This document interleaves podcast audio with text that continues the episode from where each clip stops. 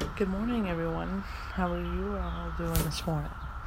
Today, I want you to know that you're so loved, and I hope that you have a great day, and know that God is watching over all of you if you're having a good day or not, or anything.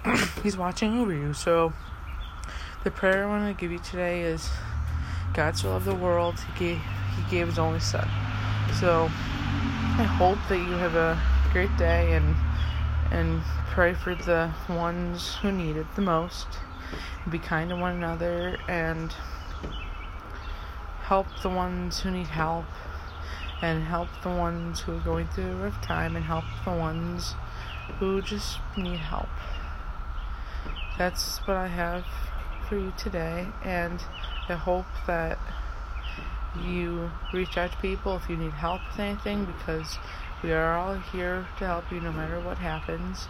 So, that's the prayer I have you for today, and I ha- hope you have a great day and do all the things you love because it's Friday, the weekend, so you should celebrate and enjoy and be with the ones you love and do things you love.